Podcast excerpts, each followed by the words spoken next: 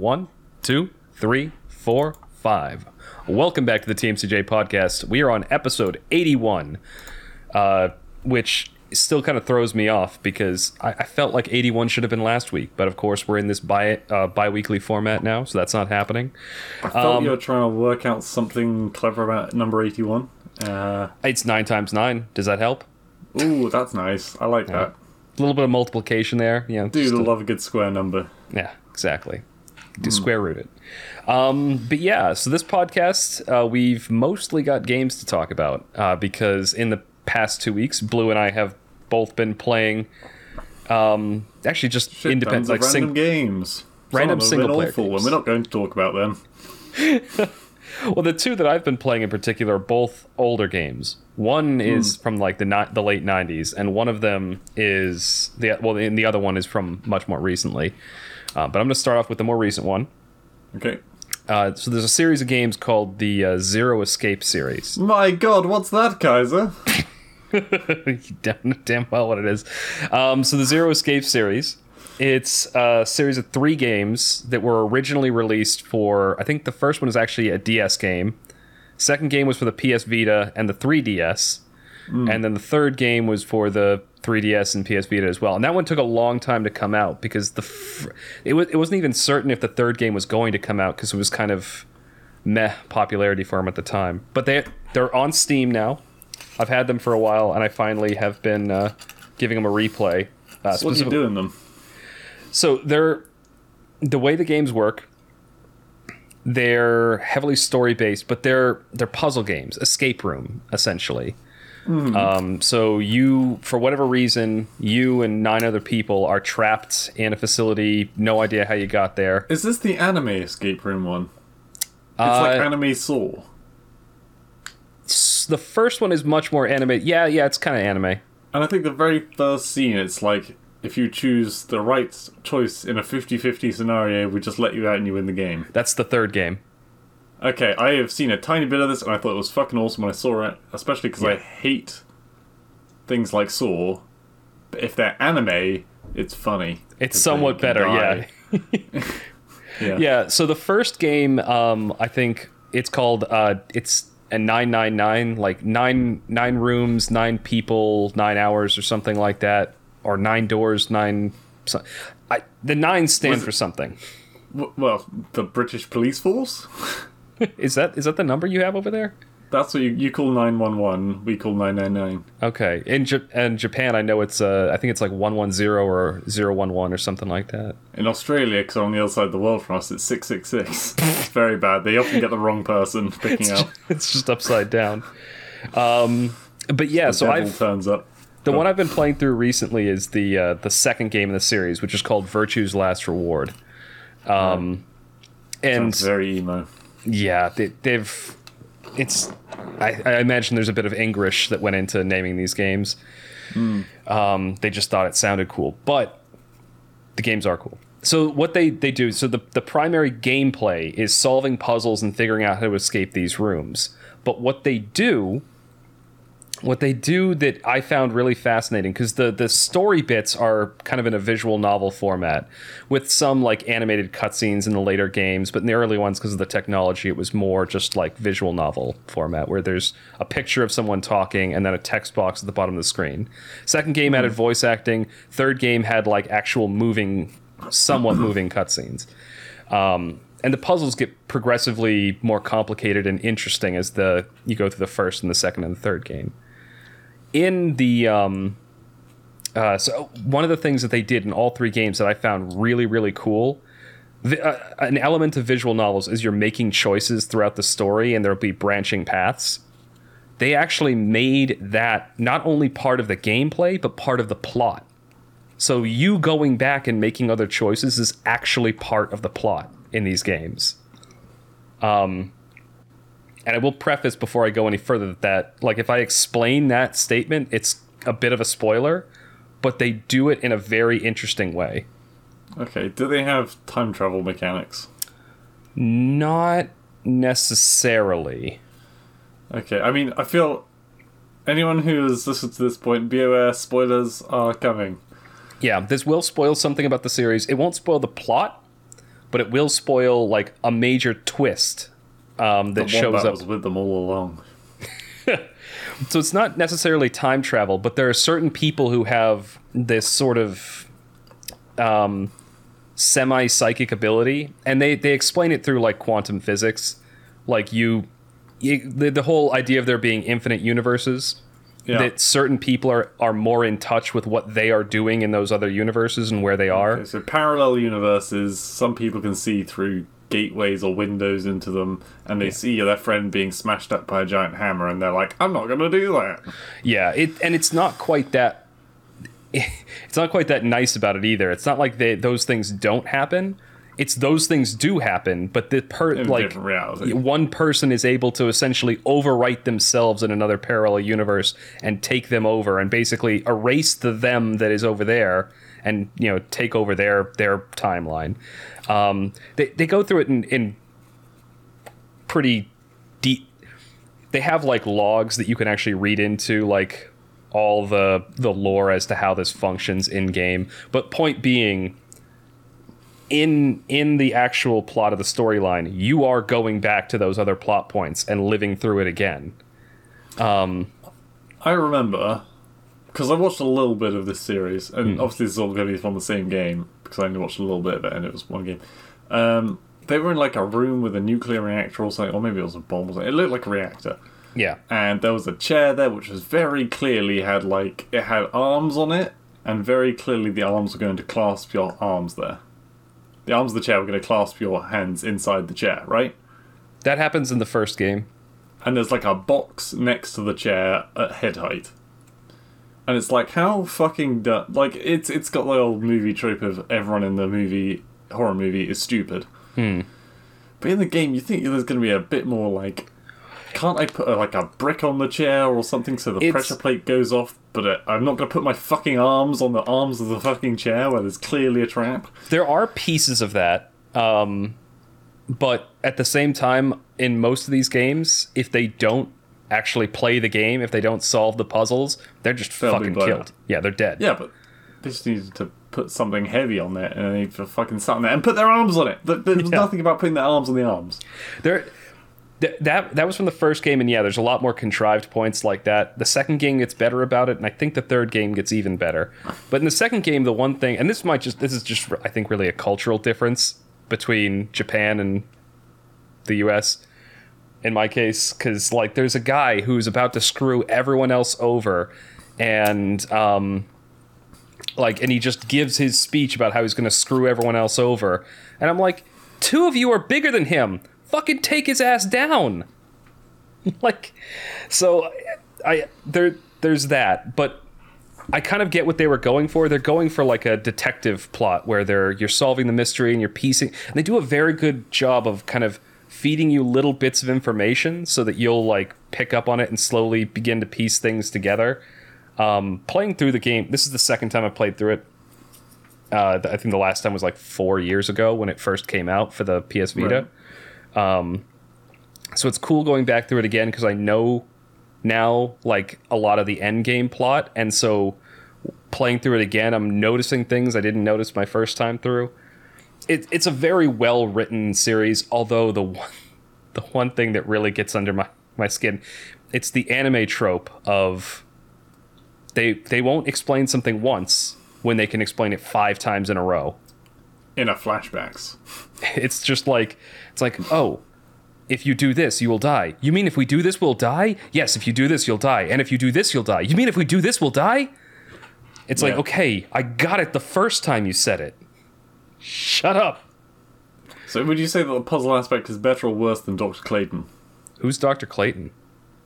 Uh, was it not Clayton? The the brown hatted professor dude on the DS who did the puzzle games.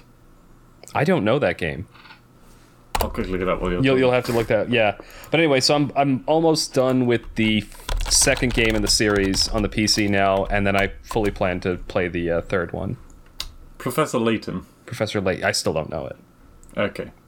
It was But a the- very popular DS series for puzzles. So, the puzzles range in difficulty from point and click adventure game, where if you have all the pieces, you can solve it, to actually difficult things like word puzzles and math puzzles and um, visual puzzles. Like you'll get an image and you'll get a couple visual clues, and you have to work out the rest from there.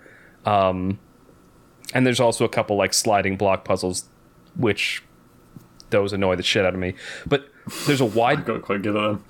there's a wide puzzle variety, and some of them are quite uh, intellectually stimulating, let's say, and some are just fucking aggravating. Yep. There was one Uh, Oh, also, ju- one last thing about the puzzles in the second game. Each of them has two solutions. One that you need to progress the story, and one where you get extra information and details in a secret file. Um, and that second one isn't necessary. It's just to give extra context and a reward for figuring out the more difficult version of the puzzle.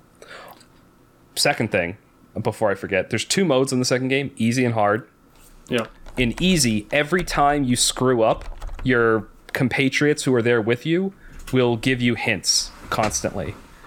And I'm playing it on hard mode because that really annoyed me. I'm like, I want to figure it out myself. Yeah. Anyway, No, I hate when puzzle games give you hints and things. yeah. Uh, what's your rating out of 10? Uh, for for that game, uh, first game I'd probably put around like a six or so. It was it was it was pretty good for that kind of game. Second game, I definitely rate higher, probably around a seven or an eight, somewhere in that hmm. range. Third game, I don't remember enough about it, and I'm not replaying it right now. But my guess is that it would be either on par or better than the second game, from what I remember about it. Because Okay. my experience was the story got better with each game, and so did the puzzles. They got better with each game. So I, I was I was a fan. I see. Nice. So you'd recommend one of the later ones. Yeah, I, I'd highly recommend. You don't really need to play the. They're all they're all connected. Like, and there are certain repeat characters, so you gain something from playing all three games in But order. not necessary. But it's not necessary. You can play any of them in any order. Doesn't matter. Um, but I the two that I would say are the best to play are the second and the third games if you like those types of games. So I see. Well, I too have been playing a sequel. Uh, this is the uh, Ni no Kuni 2. I can't remember what the subtitle is. Ni no Kuni. So just for reference, I think Ni no Kuni means so no Kuni means my country or whatever ni means. The Nope. country of ni. Kuni Kuni means country in J- The Japanese. Knights of Ni! It's the Knights of Ni's country. But yes, the, so I'm playing the, the second edition. No, that's the wrong word. I've been playing the second game. Yeah. Um, and it is vastly, vastly different from the first one. So much so that I would not actually compare either of them as being the same kind of game in any way. Um, for a start, they're set in two very different time zone time timelines. Time zone, no, Time ti- periods? Same timeline. Time periods. Time periods. Thank you. Uh, time commas, and they. The first one is all about you play as a little boy. There's a very emotional beginning to it. You get quite attached to the characters. They have a lot of. There's a lot of storytelling to it. Um, certainly, first part of the game, you're probably doing spending more time in cutscenes than in gameplay, which normally I'd have a problem with. But Studio Ghibli did the artwork for this game, and so it looks fucking beautiful. Pardon my French. It does have a very Ghibli look from what I've seen of it. Yeah. Uh, also, it has some just excellent character creation. It has a little Welsh fairy uh, who is just so Welsh. It's brilliant. Uh, uh, yeah, I really like the main character of it, which, I mean, quite often main characters in games these days, they try and make them as bland and generic as possible so anyone can put themselves into their shoes. Um, I wouldn't say Ollie is bland.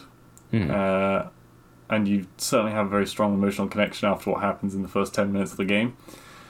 Uh, and then it becomes kind of a uh, a game where you travel from kingdom to kingdom, uh, solving people's problems and fighting these uh, creatures. Which, if anyone out there is familiar with Pokemon, it's a lot like Pokemon. Can I? I, I feel like I, I do need to interject one thing. I, I watched. I jumped in one time when Blue was playing this, and he was streaming it on Discord. this is And- Ni no Kuni 2 you're talking about. Yes, yeah, you were you were playing through it, and I I popped in, and um, you know, unlike a lot of JRPGs where you're fighting with a sword or a bow or some spells, he pulls out Which a you do. he does, but he also pulled out a Glock and shot a monster. Yeah. That's number two, though. We're going to get to that. All right, Uh, just you know, a little little bit of spice that's coming up. So for the first game, so yes, you, you go to these the, these amazing settings, the castle that the first place you go to is a castle that has like cat people, not in a weird way, all right. uh, and they have a mouse problem, and you find out that the magical world and the real world have some links. Like a lot of the people are in both worlds. Um, and so yes, he goes out and tries to cure people of basically the the, the Dark Lord, as it were, in the magical realm, has to- taken away parts of people's hearts, and so Ollie is going around taking the excess happiness or contentment or um, what's the word when you have things in moderation, restraint. Uh, taking the, the excess amounts of that from people and giving it to the people who have had that taken away from them. So, uh, literally ripping the parts of people's hearts out and sticking it other people. Um, Yeah, it's a bit of a it's a bit fucked up when you think about it. But go on. well, but the, it, it feels good apparently to the people who he's ripping the hearts out of, and he is get, asking their permission first, so it's all right. Um, Okay. And yes, it's like a Pokemon aspect where you collect uh, a team of uh, monsters. I think they're just called monsters in this. And then you fight other monsters to get through, and there are bosses and etc. Uh, a lot of cool character designs. The compendium, which is in it, it's called the Wizard's Notebook, I think. Is probably the biggest in-game book I've ever seen. It is massive, and I feel like if you're the kind of person that sits down and reads text in games, this is like nirvana for you. Yeah, that's kind of it's temp- a real fucking book, pretty much. So I, I'm the kind of person that like Mass Effect. One of my favorite things about the games was the Codex, where they explained all of the the world's lore and like what this species does and how their culture was and what was the political shit that happened to them a thousand years ago. I read all of it. exactly. And there's like a bunch of like, stories and things from that world as well.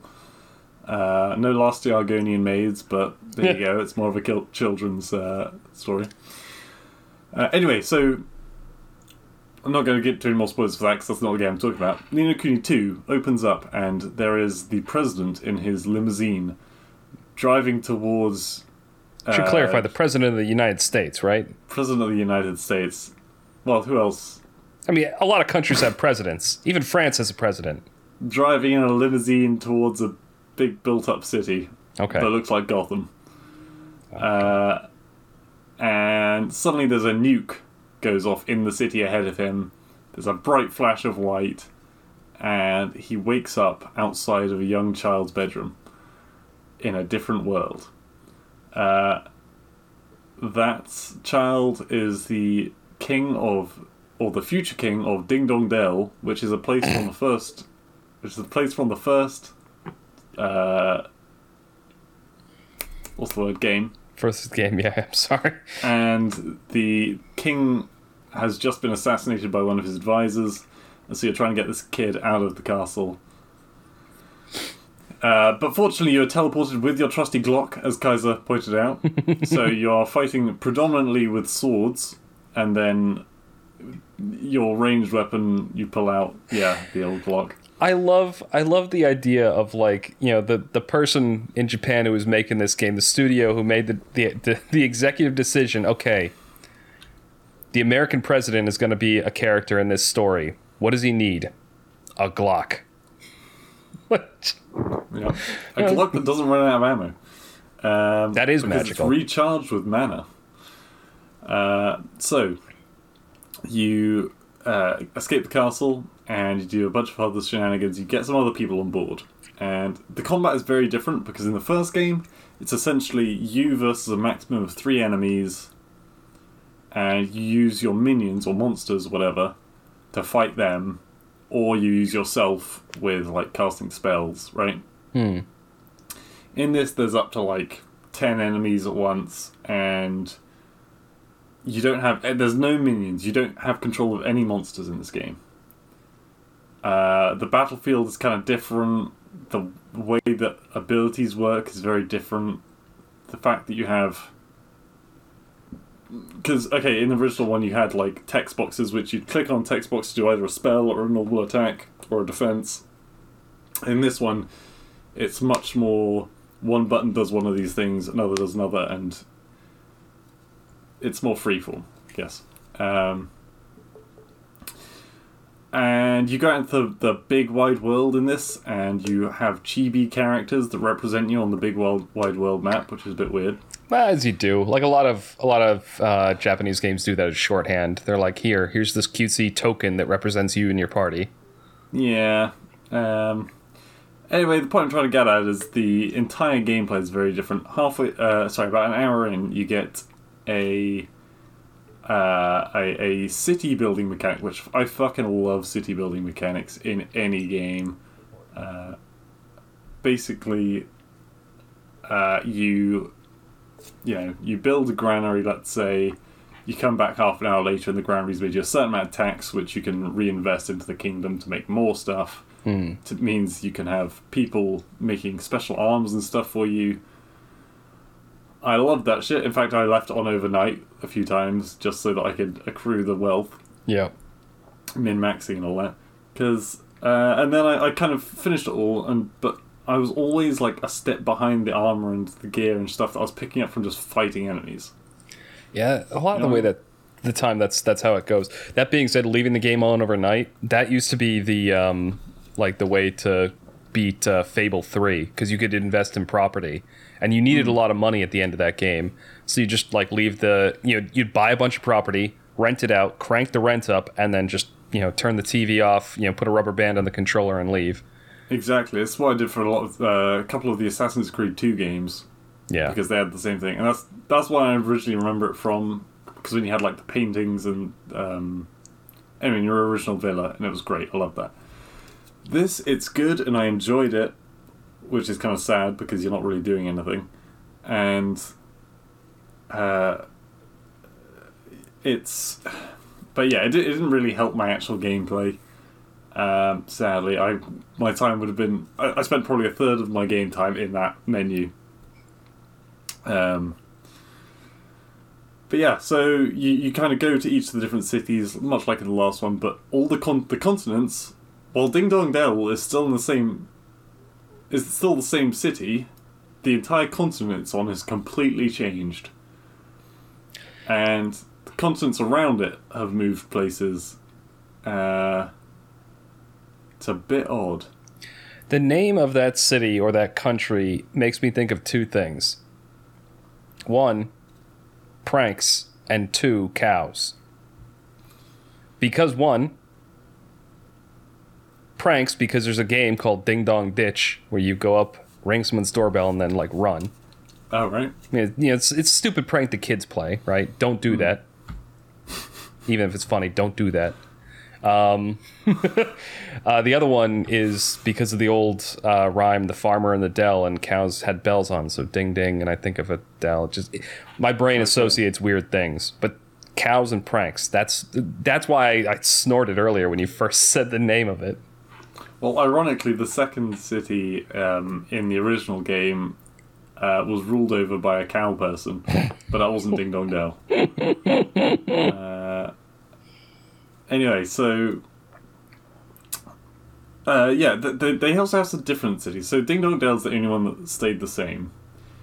Um, they had a uh, a city of dogs, which I guess they included because in the last game they had a city of cats, and they needed to make it fair for everyone. Uh, Equality. and ironically, you're gonna love this. The city of dogs is uh, Chinese based, uh, and is all about gambling. Everything is done through gambling. Oh my god! um, including like the, the courts of law and a whole bunch of other things. So like ninety percent of the citizens are massively You know- in debt. You know, I d- we we don't support stereotypes in this podcast. that one's funny. I mean, it's in the game. Well, I didn't put it there. Yeah. Um, yeah, and then you go to a, a city full of fish people. They were just ticking off the fucking animals, really, um, like mer people. Uh, and then a, a city of nerds, because they're also animals. Starting the rat and cat city, then dog city, then fish city, and then nerd city. Um, It's like the it's like some weird distortion of like the Mario of like you know, what is it? Grass World, Ice World, Ice World, Fire World. You know, oh yeah, the the they the themed worlds, but it's it's different. You've always got end, like ends on volcano Bowser. yeah, you've you've now got like you know, Cat World, Dog World, Nerd World. Yeah. Um, yeah, the game does seem a lot more. Well, for a start, all the mechanics are different. so I don't know if you can. Re- I feel like if you change a game that much, you should give it a different title and say that it's I just a different game. I know that I've played games that have done that before, where they've they've been a sequel, but they've fundamentally changed the way the game works. Hmm. And I'm I, I'm trying to think of the name of the game. It was it was something. For, I want to say it was for the PlayStation Two, but I, I can't think of it off the top of my head, so I don't want to just like. If I think of it, I'll say it. But I know I've played series that do that before. But yeah, they, they loosely reference a lot of the, the first game, but very loosely. And uh, by the end of the game, so of all the characters, because you pick up a lot of characters for your party throughout the game, the only one I gave a shit about was the American president guy, because he basically wielded a gun and a sword. Uh, all the other characters, they had like spells. I never even bothered learning any spells in the entire game, and I still managed to complete the game. Um, because I just let my I have two companions. Let them. I gave one of them a hammer, one of them a spell book. Do your own shit. I'm gonna hmm. be here with my upgraded Glock, the blunderbuss, whatever it was, the the flintlock pistol. That was it. So much more That's powerful than a? Glock. Yeah. How the fuck does that work? Fully automatic flintlock. I'll have you know. That doesn't even make sense. I- It's not a it's- flintlock then. it's kind of mad how how you start off with the Glock and then you go back to like Stone Age era gun, which is better than your Glock, and then get better again. Uh, and by the end, you're using like plasma zapper from space or whatever. It's kind of dumb. I was really hoping that, like, a couple of hours into the game or something, I'd have like a machine pistol or just a, an MP5 or something. yeah, That'd be fucking cool. it There'd would be no reason for it to be here. But There's it would line up. there's um. See, you know what? You talking about this this game? Oh, eh, hold on. I'll I'll ask you the same question before we we move on. You know, Okay. how would you rate this game that you've been playing? Well, I know it's not quite what you asked, but the first game I would rate eight and a half out of ten. Mm-hmm. I rate it very highly. The story was excellent. It was quite a long game, but there you go. JRPGs tend to Uh, be, yeah. Yeah, this game I would give a six or a six point five. Really? Okay, so you're not as much of a fan of the second one. Definitely not as much of a fan. The first one inspired me to keep to, to play and got me excited for the second one. The second one has not done me good. Uh, also, the main character. This is something I haven't really mentioned, but well, I, I just mentioned it. Saying that the president was the coolest guy. This president was not the main character. The president is like the second character. Hmm. The main character, who is the king's son or whatever, is a wet ass little. No, I can't say that. Uh, is just pathetic, and I couldn't stand like any of the other characters pretty much. Um, especially because you had to use the main character in the last fight, and I was like, no, I want to use ex president. And the ending kind of sucked, but that's beside the point. Yeah. You, you know what that actually reminds me of? There is something that I, I want to say, or another game I want to compare that to, because you reminded me of it. Before I go on to that, your opinion there about that game, it reminds me of. have you seen the um, video game Dunkey video where he talks about uh, Dragon Quest? No. So he has a maybe sim- I have, and I can't remember it because I've watched a lot of Dunkey. he has a similar uh, opinion on that game where he thinks the main character is just this you know stupid nothing character who needs a haircut. And he's like the real main character is this guy named Sylvando. He's the gayest man ever. And, they, and it's just like and it just it's him like dancing in front of the main character and it just i don't know it's just he he describes how like every other character in the plot is in like so much more interesting than the main guy who is just Yeah. a nothing person and i think a lot of that happens with a lot of jrpgs in particular the main character is just a nothing person I should also point out, just in full clarity of fairness, that I did end up playing the game for 90 hours and completing it, so yeah it's not that bad. I, I, I- talk a hard game, but it is. well you gotta it's be fun. It's definitely worth how much. I don't think it costs that much. Uh, so it's definitely worth buying. I'm just saying, play the first one first, please. there are plenty of games out there that like I've played only because I wanted to see where the story went, or because like I just thought that maybe it'll get better later, or I'm just like I had nothing else to do. I'm definitely invested in the lore of it. Yeah. But the game that I was thinking of when you're talking about, because talking about real world people brought into fantasy universes, there's a game called Eternal Sonata. Um, not not a huge game. I think I still have it somewhere. I have it for the Xbox 360. Um, excellent game, and the concept, the main character, is the real world piano composer Francois Chopin Oh yeah. who, by the way, writes some great music. Listen to those. Well, yeah. Um, I just well, the thing is, like, I, I didn't really know who the guy was until I played this video game, and then I went back and listened to some of his like piano. really? Um, not heard of Chopin before?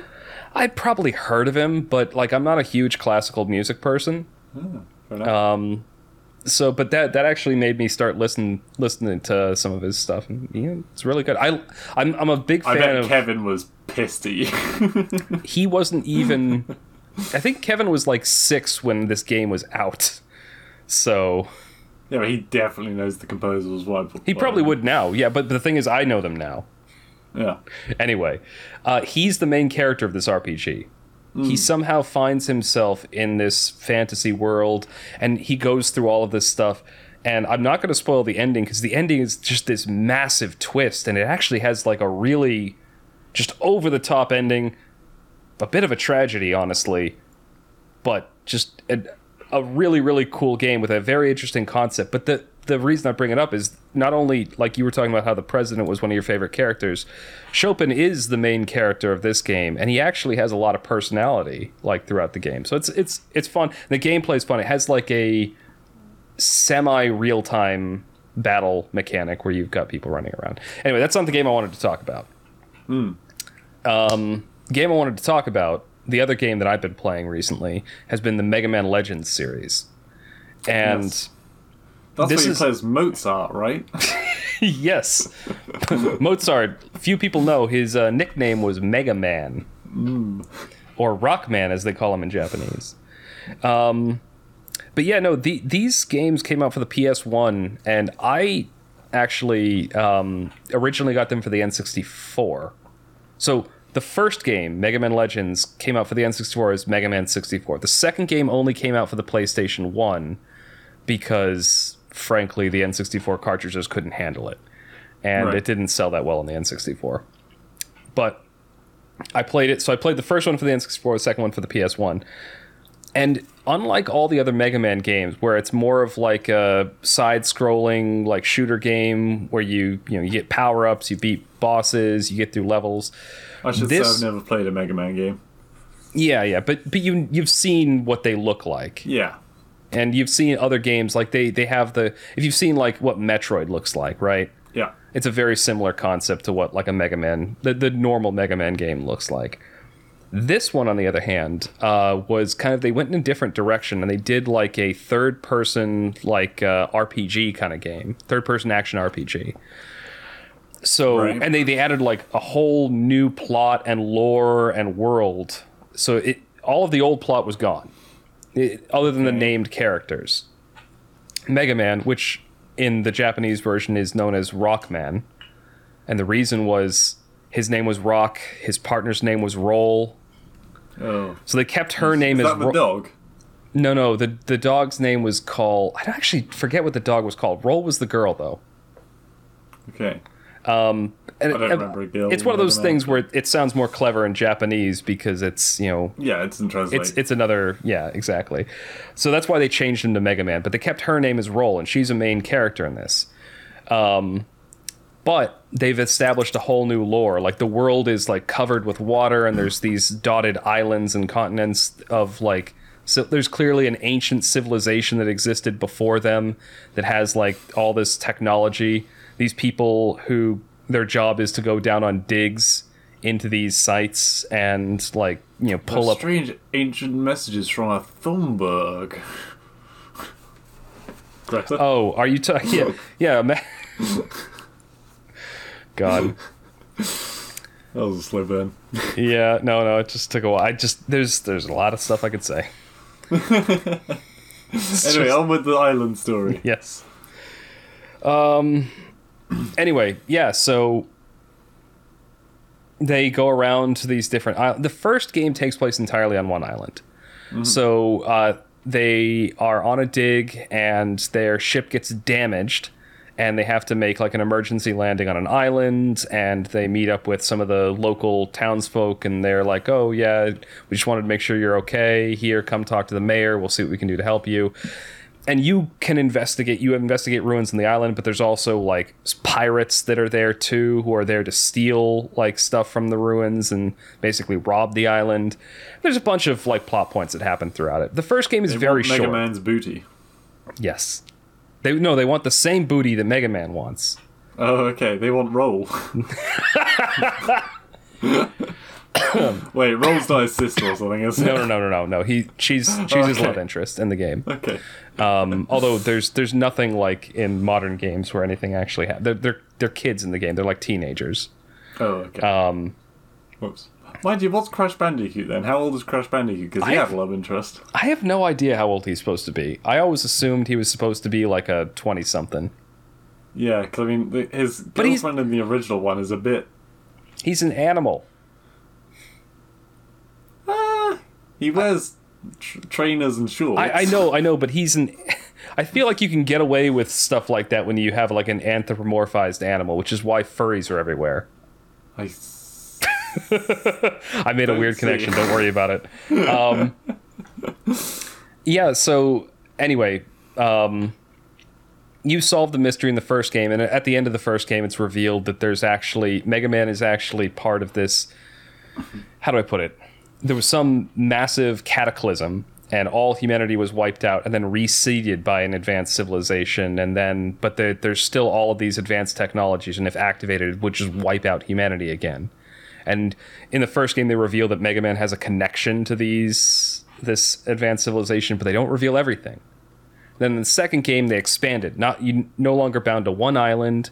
They have a lot more lore, a lot more plot. You find a lot more about how like Mega Man was found by the people who are caring for him now, and how like he met Roll and her grandfather, uh, who's actually like this famous person who went on digs and did all this stuff. Um, I'm getting strange flashbacks to Rayman. Rayman came out after this game, I think. Oh, was it? okay. Where there were pirates that were stealing all the lums. I mean, that's pirates exist in this, but that's not quite the same thing. Oh, okay. I thought you were saying it was the okay because you said there were pirates. So There were like, pirates. Pirates are, but the pirates are just like kind of a side enemy to the main plot. Right. Pirates used to be a lot more enemy. Yeah, there are, there are there are three basic factions in this game. There's like the people who are going on these digs. There are the pirates who are trying to rob the towns and stuff like that. And then there's all these uh, in the second game a lot more so. There's these ancient um what am I trying to say? Like ancient computers basically. Like Yeah. these ancient systems that are there to basically wipe out humanity. I You- you you, look like you- say. Yeah. I thought you were gonna say back in those days there are three main kinds of enemies, and I was trying to think of them, and I was like, aliens, pirates, and Russians. They pretty much were the enemies for every game back in the day. Well, in the '90s, yeah, because but the Soviet Union had just fallen. They, people will still, you know, the Russians. They were right there. I mean, it's not like too much has changed these days. Look what's going on. no, I mean, yeah. Um, but basically, the second game expands that. There's like five or six different islands and uh, continents you can go to. There's a bunch of different dungeons. Uh, part of the, the thing is you have to go down there and collect you know resources and stuff so you can find items and build better weapons and things to actually get to the final boss. And um, you know it, it all ends in the classic anime like existential crisis where you're fighting off this thing that could you know wipe out humanity as you know it Yep. and China? not neither god damn it Sorry.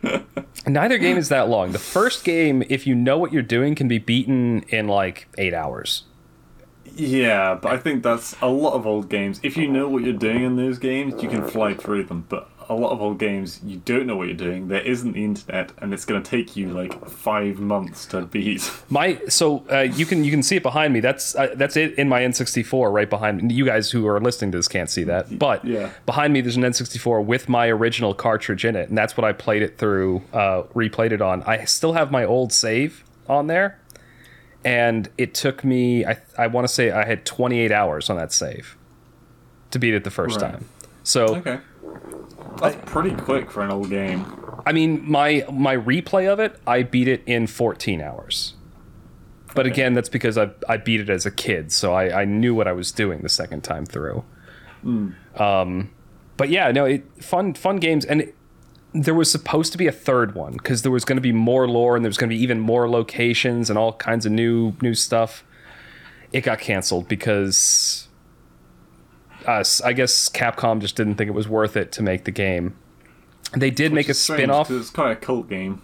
Yeah, yeah, it didn't sell as well as they thought it would, so they they canned the project, which is unfortunate. There's been a lot of Kickstarters and campaigns to try and get them to come on, make the game, but uh, they they haven't, uh, which is unfortunate. But the first two games very good and not terribly long, so definitely worth a try. The controls are a little weird for a modern on- audience because there didn't used to be two analog sticks back in the day.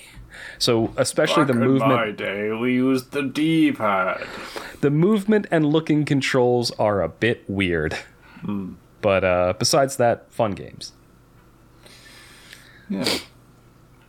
And in, in keeping with um, what we've been doing for these other ones, rating wise, Oh, yep. first game, I think I would probably give a solid, like. I'm trying to think if I should rate it by. I'm not going to rate it by modern standards. I'm going to rate it by the standards of the day. Okay. So at, by the standards of the day, I'd say the first one is probably like a six point five, right? It's Well, no, like you should you should rate it by the standards of today because if people want to go and play them, then they'll know oh standards of today. Then uh, I'm Yeah. gonna give the first game probably a five. five. Okay. Like it was, it was innovative for the time. It has an interesting story, and it's still having played it today. There's only a few things that frustrated me about the gameplay, but I still had fun. When did it come out? 1997 or six, I want to say. It, it was late 90s. So about 22 years old. No, Yeah. 25 years old. Wow, I'm stupid. I think th- so. My version, the one for the N64, I think came out later, around '99. Like they released it a little later because they had to convert Yeah. it to the cartridge. So I played it later than that. But um, yeah, I, I'd put it around there. there. There's some aggravating control things and stuff, but the story's still good, and it's an interesting uh, and unique plot. At least again for the time. The second one, I'd rate higher. If I'm rating it by modern standards as well, I'd put that around like a 6.57 because Okay. there's more areas, there's more varied enemies, the boss battles are fun, they've cleaned up the controls, you can play it with an analog stick, and there is um It says a lot more optimized. yeah, it's a lot more optimized, the gameplay's more fun, the plot's more in depth, and um you know, there's more varied areas and enemies. And Yeah. the last one? Or was there only two? There's only two. They never released the third one. It- Right, they yes, they yes, apparently yeah. worked on it for a while, but never actually finished it. I see. Uh, yeah. That's the games we've been playing the last two weeks. Yeah, and so next Uh, we're going to be ending this off, but next we've uh, we've got a, a couple things to talk about in segment three. I understand you've watched the new Batman movie that's been coming out, I have. so we'll be talking about that in a little bit. But uh, this is going to be the end of segment one of the Team CJ podcast. Thank you all for listening, and you will hear us again momentarily for segment three.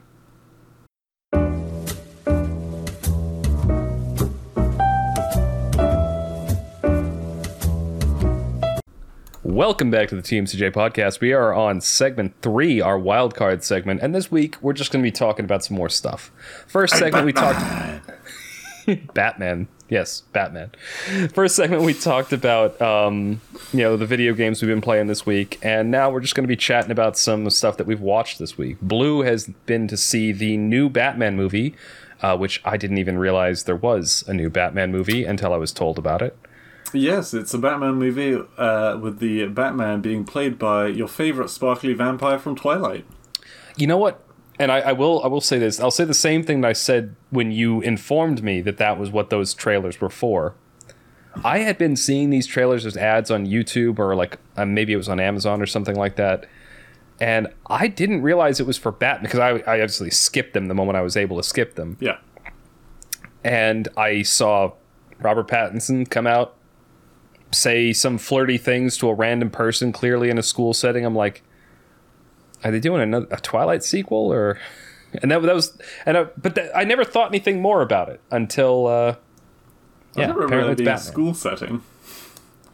school I setting mean, yeah all, all takes place at night, so I don't know where the school scene happened.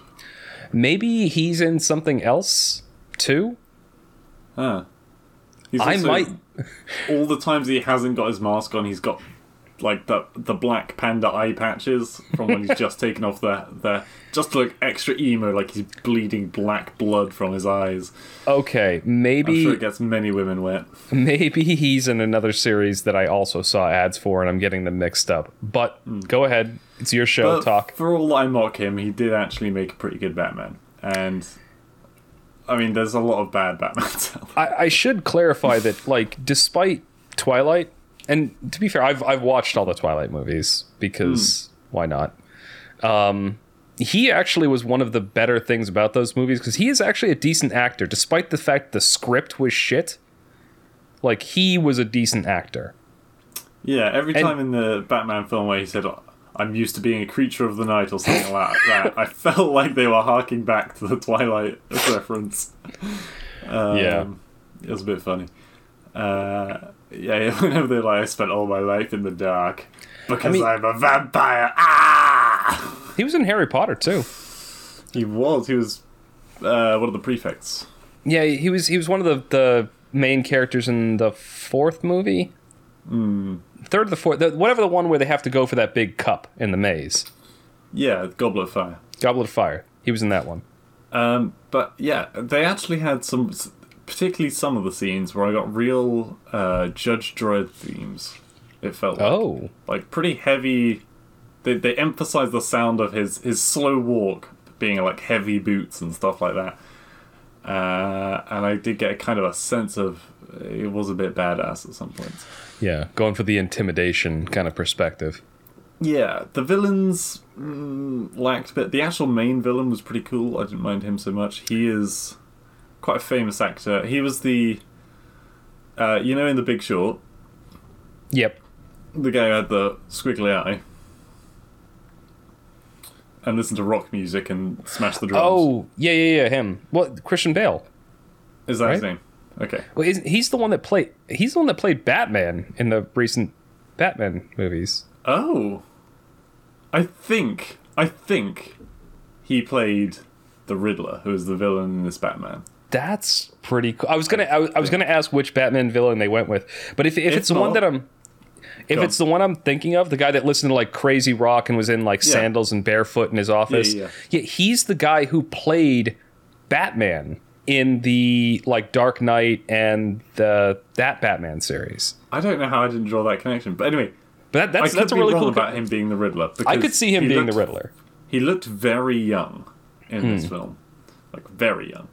But that, I mean, makeup artists these days very good at their jobs. Um, but yes, the Riddler is like this uh, guy wearing a basically a gimp mask, Um, he's not the you know the the guy wearing the the you know the old fashioned thief's mask Yeah. and the green bowler hat with the Yeah. green suit and the question marks. No, as much like- as that would have been awesome to see. He's more like a really creepy gimp um, who it's it's very cool i will say. Um, a lot of the puzzles the, the riddler-esque puzzles are kind of a bit too vague for anyone to have actually worked out in advance i would say. Um because a lot of it was like here's a massive sheet of uh, symbols and a few letters so Batman, work it out. And it's not saying that the audience ever had a chance to try and get ahead by trying to decipher it, I don't feel like, which would have been a nice touch, I think. Uh, so um, our our live studio audience has provided a the a list of the cast, and it is not him. Oh, is it not him? No, it's a guy called Paul Dano.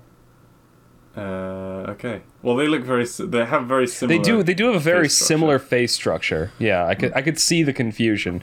But so just to clarify, it is not it is not Christian Bale. It is Paul Dano. Um, and yeah, the the Batmobile, bit lame. Not gonna lie, not as bad as the Dark Knight Batmobile because that was just a kind of shitty tank. Hmm. Uh, they did actually return it to being a car, but it was so. Uh, it's it's clear they're trying to they're trying to go back to the basics a little bit with the car style, which was good, but at the same time, the amount of strength this car had. I mean, this car literally, I think, went through a concrete block at one point, uh, and didn't slow down. And Yeah, and it's also got a massive engine, which is cool, but it's also incredibly exposed because it's just hanging out the back of the car. A couple a couple things to think about about those things. Like there, there's a quote from a series that I watched back in the day. And it, this is like you know a sci-fi series but they're they're talking about essentially using these very high speed combat mechs right? Mm-hmm. it's relevant to this because the one of the pilots realizes that you know this thing is like it's very powerful but it has one weakness. The pilot is a human being so when you're talking about like a, a big ass car, yeah, you could make a car that had the right kind of materials and stuff like that that could pound through a brick wall. The problem is there's a human driving it, and the impact is going to splatter him against the front of the car unless he's a got a great cardiovascular system, which uh, you know Batman probably does, uh, and B is restrained very well, you know, in a harness of some kind. They very much go for the Batman is kind of a superhero in a suit as opposed to a normal dude in a superhero suit. Because, don't get me wrong, bulletproof vests are a wonderful thing. But there's a lot of things a bulletproof vest won't be able to stop. And pretty much every kind of gun you can think of has shot Batman in this film. Well, and Uh, one thing a lot of people don't realize, especially when you're talking about uh, like Kevlar, it's rare that it'll be able to stop multiple shots.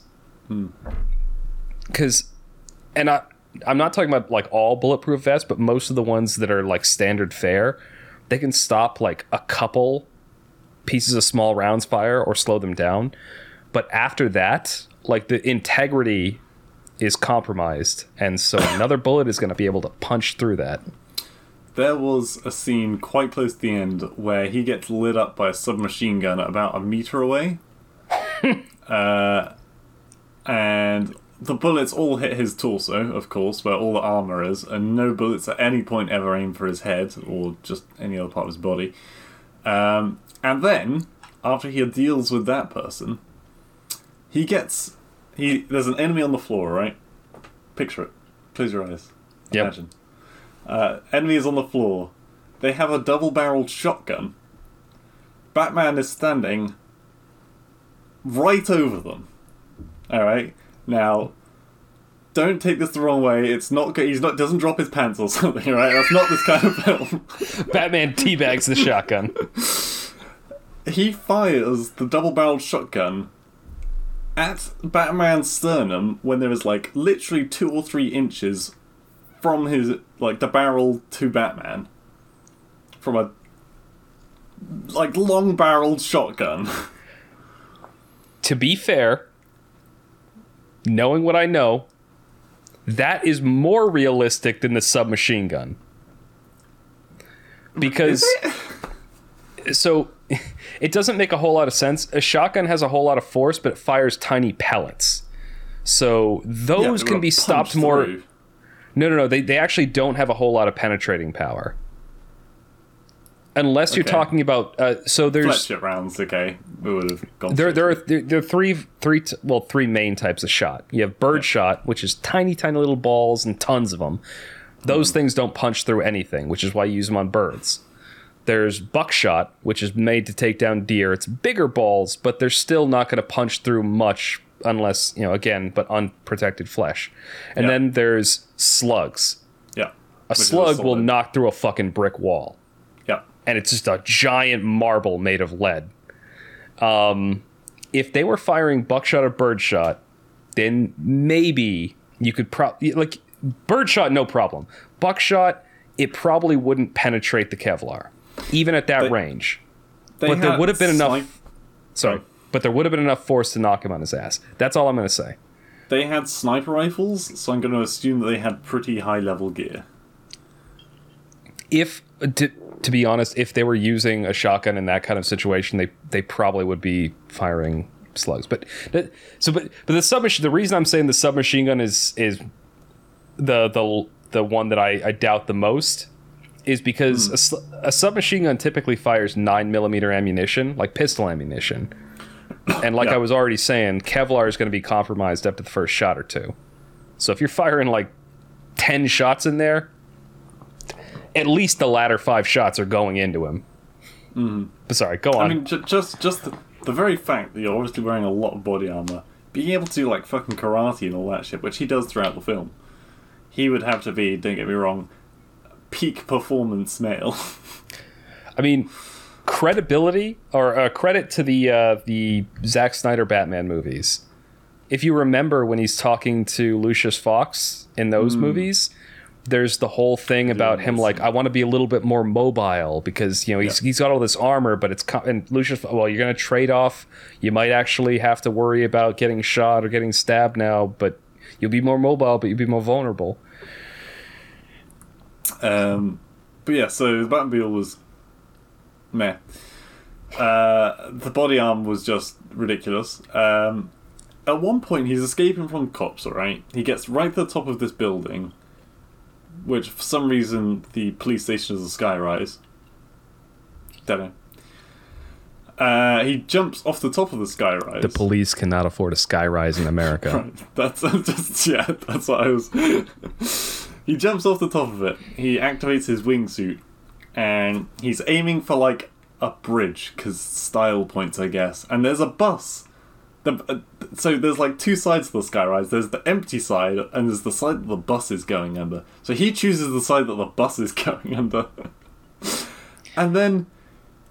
As he's coming down, he's gonna like slide between the bus and the roof of the um, like the bridge going over, right? Yeah. That's when he chooses to use his parachute to slow his fall. So the parachute extends. Less than a second later, it wraps up onto the overpass, and Batman swings up and face plants the bottom of the bridge. it's like, I I, what I was you thinking? I was going to say maybe they were going for like obviously everything up until now. You can suspend your disbelief. You can imagine that this is how bullets work, but I, I was I was thinking like they're going for style over substance. oh yeah, But now, but now that's not even style. It's actually fucking funny. The person next to me, uh, gone to the cinema just burst out laughing. it was, oh, it was just weird. Uh, the villains, uh, like I said, the Riddler, mm. real good. There's some really fucked up scenes in it. Um, The Riddler, I think, is a, a Batman villain. I'm kind of sad the Riddler didn't show up in some of the other Um, Yeah, he's not in many of them. They always go with Penguin or the Joker, generally. yeah, I mean the Joker's the classic one. I, I do think he's one of the better ones out there.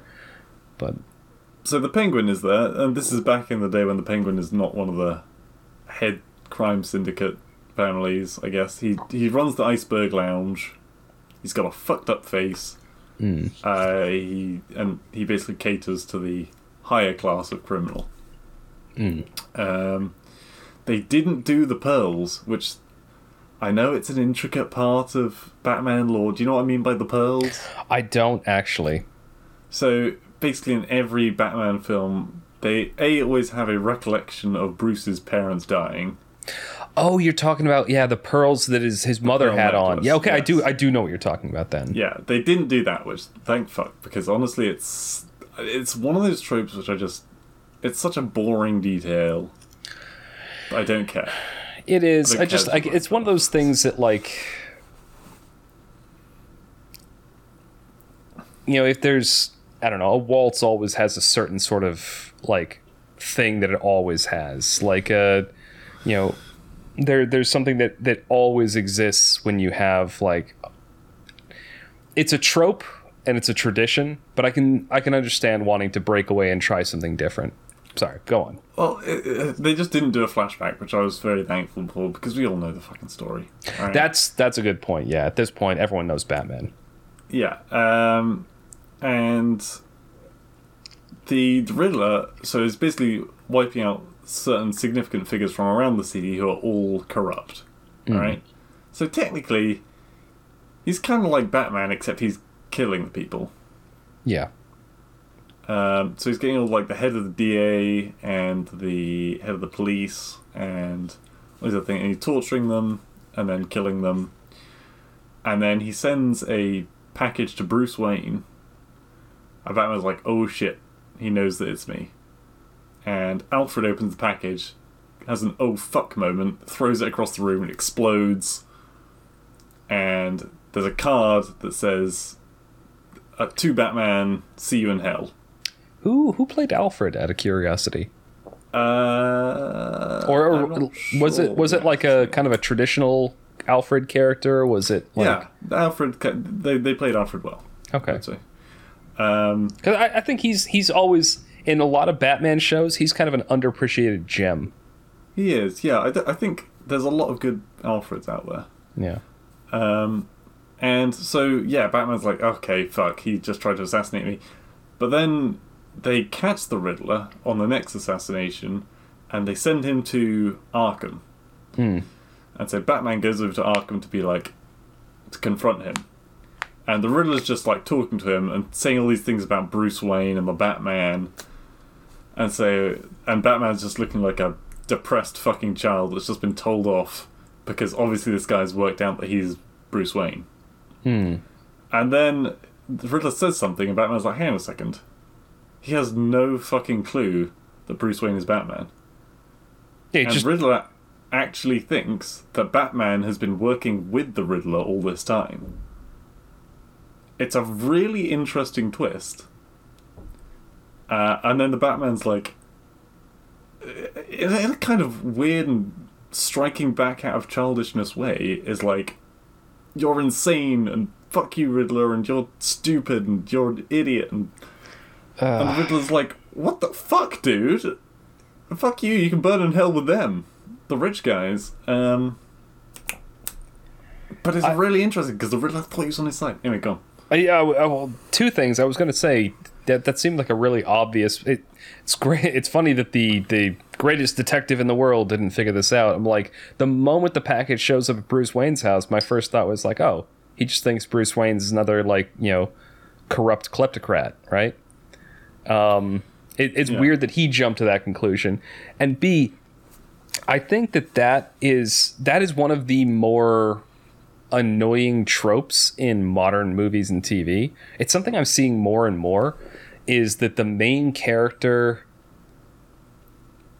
throws a temper tantrum like that.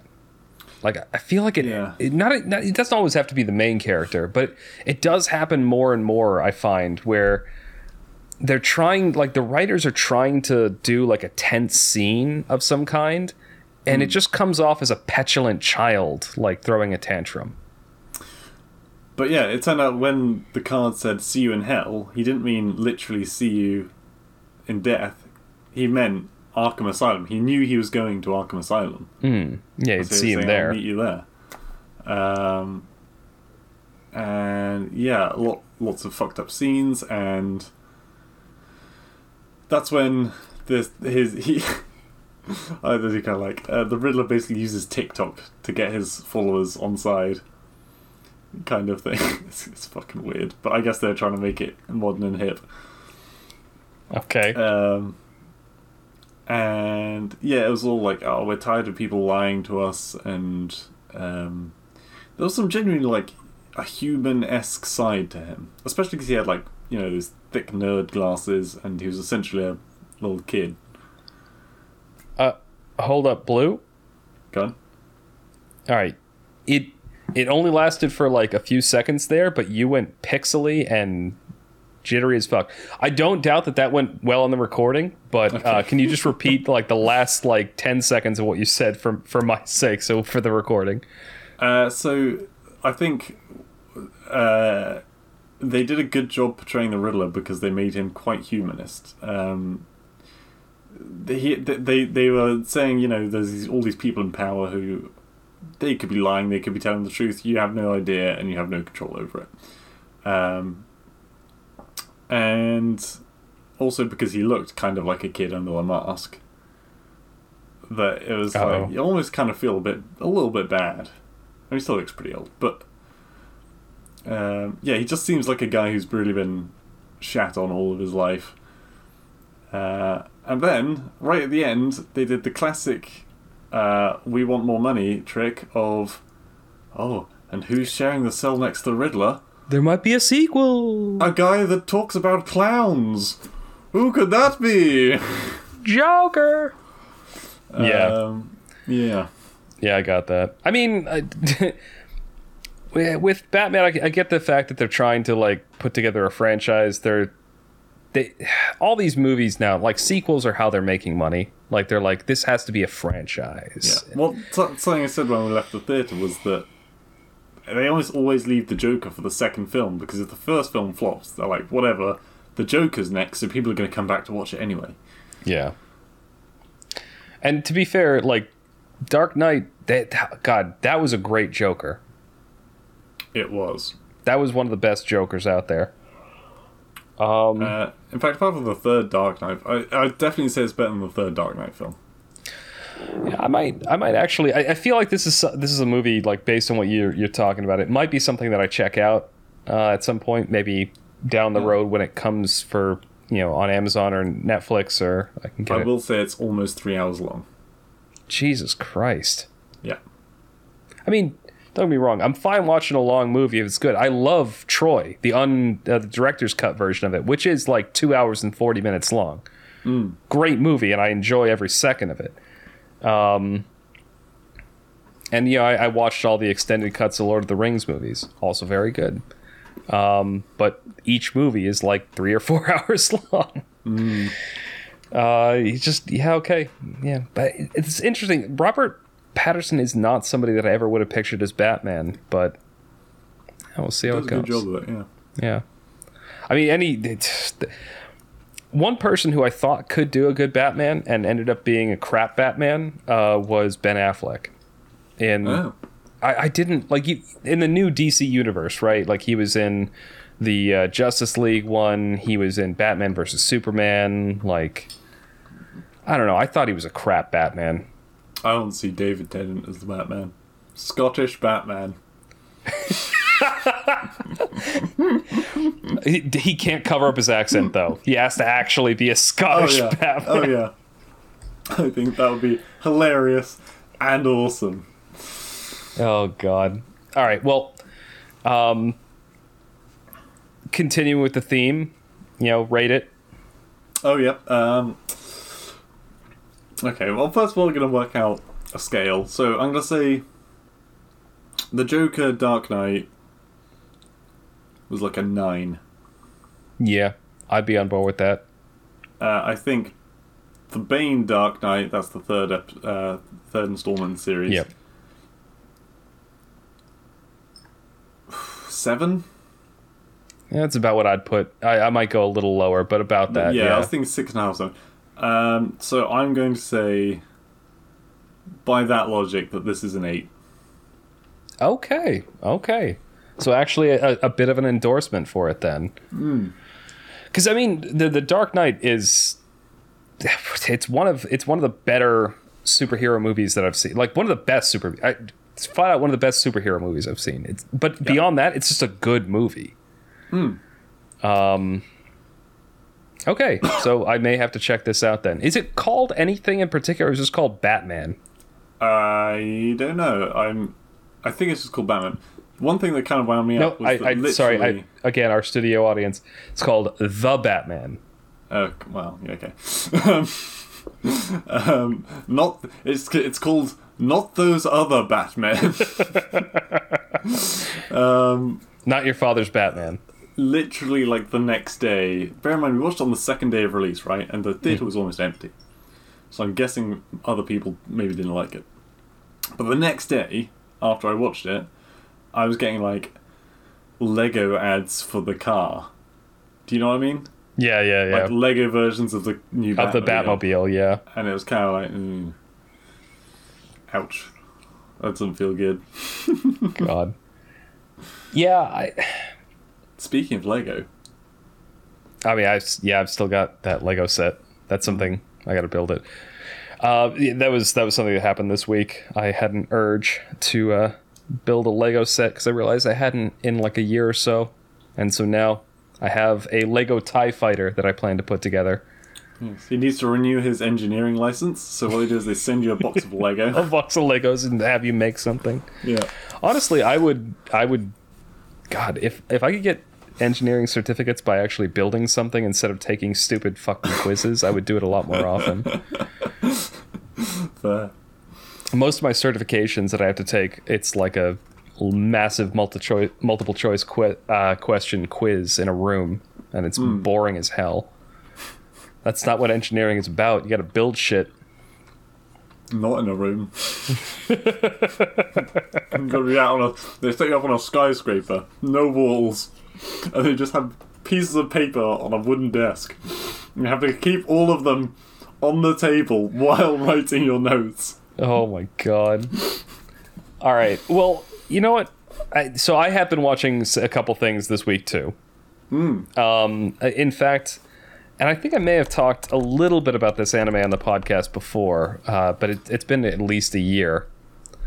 Um, so the anime is Yu Hakusho, and it is Just saying. Don't this is the same for any other people. But if I hear any Japanese name, it just re- registers as insert Japanese title here, and I have no idea which one it is. The the main character's name is Yusuke Urameshi, which again, great, great, you know, random Japanese name. But but all right. So the plot of this anime, main character, Yusuke, dies in the first 10 seconds of the anime. Yeah, one of these. He gets hit by a car. Yeah. So actually, it's it's more like the first ten minutes. So the plot is that, but the, this is the different thing though, because like the classic anime protagonist is normally like a decent guy, or he's like a like a, you know, a, I've a seen four different animes where the main character gets hit by a car or a bus in the first five minutes, and they're all assholes that just want women and money. All right, well that's not this guy. Okay. so this guy is a random like 14 year old like high school student who is a punk a dropout has only one friend constantly gets into street fights but has this one moment where he like saves this little kid you're saying this like there's a lot of animes like this out there i can't think of a single other one that actually meets these criteria Uh, ReZero. i don't think i've seen that one Okay. Uh, go. anyway um, the reason that i bring this up uh, hasn't like it, it's still one of my favorites is because all throughout the series the main character never grows from that Like he he kind of like gets along with a few other people, but for the entire duration of the series, the main character is an absolute dumbass. Like he he stumbles his way through everything and every time like, you know, the, the person is like uh, trying to give him like eventually he gets like um sorry, I, I'm going way out of order. He gets killed. He gets an ordeal from the spiritual world to like win his life back if he can accomplish a task. He ends up fucking that up horribly. And sorry, you're raising your hand. Do you have something to Does say to the get an class? attractive woman to to to go around with him, helping him on his journey? yes. All right, continue. She hates I've him. never. I've never seen this anime before. I'm just saying tropes of this kind of anime. Okay, on. that's that's fair. This, to be fair, this anime may have generated those tropes because this anime came out in the early '90s. Uh, so it's quite an old one. Um. Anyway, so him and his he he does eventually come back to life, despite the fact that he fucks up everything. In terms of like he screws up his entire task, but it just ends up working out in his favor because of contrived coincidence. Um, the reason I bring this up is one of the only animes from this era that I would recommend watching the English dub of because the Japanese sub takes things a lot more seriously, whereas the English dub, you can clearly tell that they were having a lot more fun with it, and they were hmm. really laying into the fact that the main characters were absolute dumbasses. Like, there's a scene where, first of all, the best character in the entire anime is a guy named Kuwabara. Guy's a bit of an idiot, like everyone else in this anime and he's also the main rival for the main character from like his high school and just kind of begrudgingly becomes a part of everything there is a scene where he is going into a battle where he's almost surely going to lose and his exact line is a mulberry is a tree kuwabara no wait no sorry yeah a mulberry is a tree kuwabara is a man and then he just gets his ass kicked but see. I, ju- I just looked up images of it, and it looks very Dragon Ball era. It's from that era. Yeah, it's from that same era of anime. I anyway, I watched the whole thing from beginning to end, and it definitely goes through a bit of a like a power scale craziness at the end. Right. But they don't fall into the trap of a lot of anime where they kind of keep it going and try to like you know keep it like escalating further and further and further. They just hit an end point and they're like, you know what? Let's wrap up the story Yeah. and then there's a bit of a like a really heartwarming like everyone lives happily ever after kind of ending and but it's it's not but they do it in a way that doesn't seem to be a cliche okay. there's but there are quite a few um great one liners in the in the english dub of it. Anyway that, that's what i've been doing. I didn't really have anything to to say about it too much. Um just that it's good it's a classic and watch it in english it's fucking hilarious. To be fair, it sounds like an older version of that kind of anime does appeal to me more because in the more modern ones, I don't know how overtly sexualized this one is, but no there's no none of that okay, well, great because the, all of the modern ones feel No. very sexualized. Um, there there is that- Gone. I, I will say right off the, the so when you said an attractive support character yes there is but that's not her Their defining quality. Exactly. Like, in fact, the main character doesn't even like give her the time of day. Like, so from the very beginning, the main character has one love interest, and it's never in question, and it's his Yeah. childhood friend, and she's not overtly sexualized at all. Like every character, like, there's no romantic subplots. Okay. So. The- sorry, go. It's it's mostly a kind of coming of age like this main character his whole life he he grows up he has a single mother who's an alcoholic um and him finding this job becoming this spirit detective and hunting demons and stuff like that. That's him finally finding responsibility. He finds father figures and like all of the wrong people, like most of the enemies that he fights throughout it. Like it actually has a fairly complicated story under the veneer of this kind of classic anime trope with mm. some other stuff happening. But go on. What were you gonna? Uh, so I was just going to list a few of the examples. So ReZero, which I talked about, is the one that has Rin and Ren in it, or Rim and Rem. I can't remember. The I two know. maids. One has blue hair. One has red or pink hair. Uh, they were a massive internet sensation for a while because everyone found them incredibly attractive. Yeah, I don't know Um, this one. I looked it up to be sure, but I don't know this one. Yep, so that's one where the person comes to the world and every time he dies, he's like Groundhog Day, he just wakes up again. or Yeah, it's not. It's not that. No, um, the uh, but uh, from your description, I, I was feeling similar themes. The other two, there was one where, uh, yep, someone dies, they are given one wish, and they're introduced into a new world, and they wish that the goddess that's speaking to them was there with them. So she's dragged along. She's stupid, but attractive, Yeah, it's uh, and that's that's kind of how that goes. And then finally, there's one where uh, a different anime where literally the same fucking thing happens, where they get a goddess on their side, and they're doing an adventuring party. And I, I should clarify that he dies, and the whole reason he doesn't immediately go to the spirit world, right, Hmm. is because of a clerical error. Like he's Yeah, not the, he's not the chosen one or any stupid shit No. like that. Literally, the the pilot of the River Styx comes by and is like, "Yeah, we didn't expect you to die." And he's like, "Well, what do you mean? You expected me to let this little kid die in front of a car?" And he's they're like, "No, actually, we expected you not to save the kid at all. You you, you seemed like an asshole." And um, he's like, "You know, what kind of piece of shit do you think I am?" And he's like, "Well, I wasn't going to tell you this because you know." I, I thought that it would make you even more angry. It's like that kid actually would have lived if you hadn't jumped out in front of the car. He would have been did that in fine. It's like, so by the way, your death was a total waste. And so, like, it, it's not like he's the chosen one or anything like that. And it's not like he gets reincarnated over and over. It's that, that was kind of the same thing of with with at least one of them. I remember that being the thing where like the person wasn't actually going to die that they jumped out in front of the thing for. Um, know, if it's something yeah. that came out around the time of ReZero, then it would have been like this one would have been the precursor to that. This definitely looks like the precursor to all of them. Um, do you yeah, no, have? that, that sounds kind of interesting.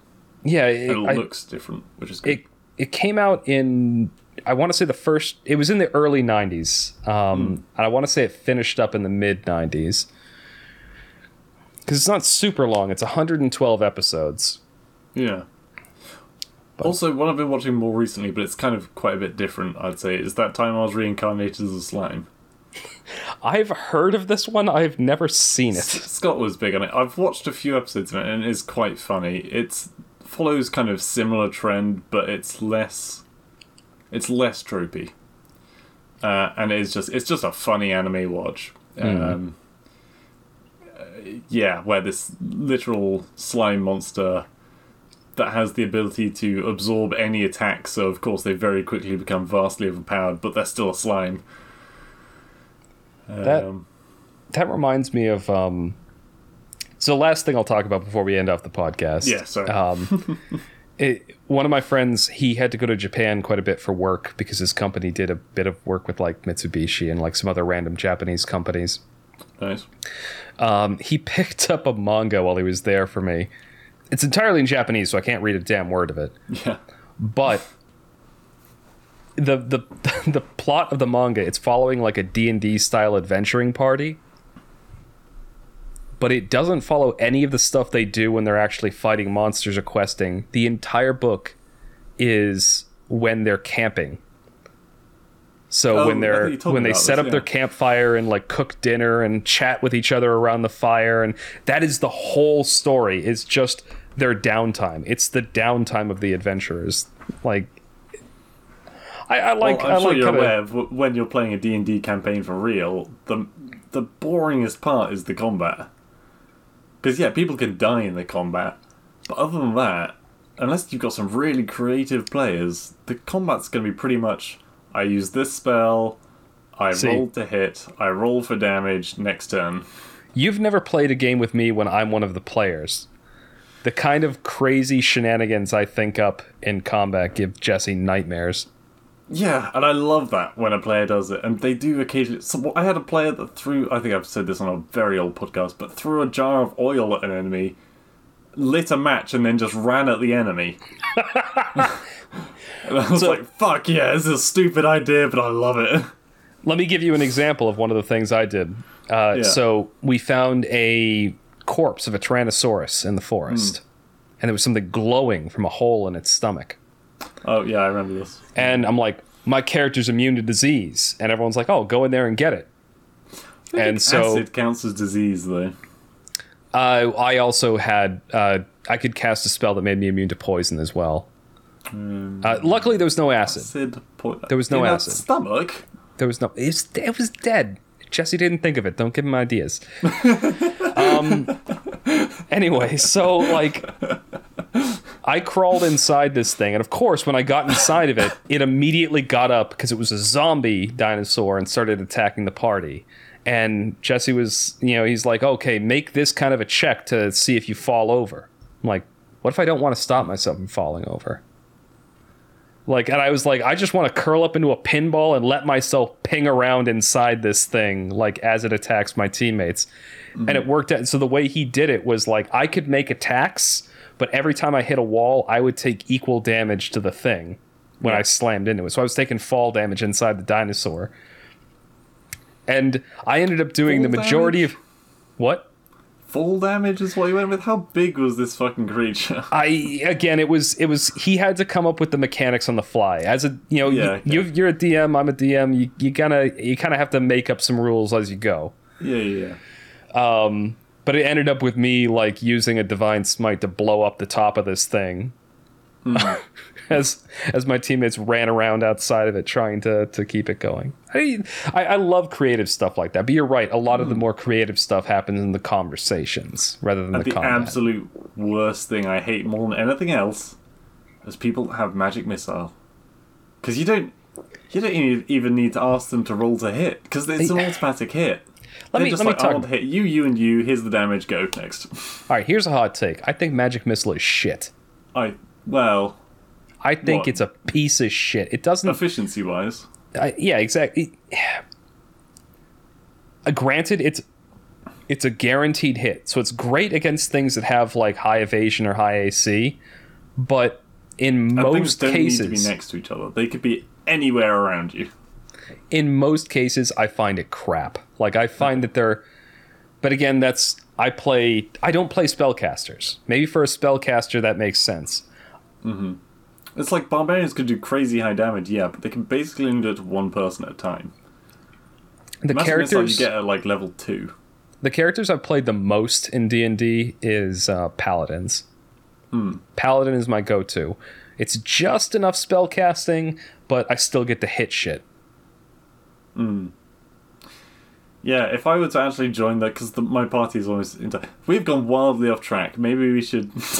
Maybe we should stop. a I mean, we've kind of translation just talking about D and D. I don't know, but sometimes these are the more fun conversations to have on I this. know, but, we will be here for another hour. If You're right. You're right. Yeah, the podcast is already at an hour and a half. I I, I don't want to go too much further.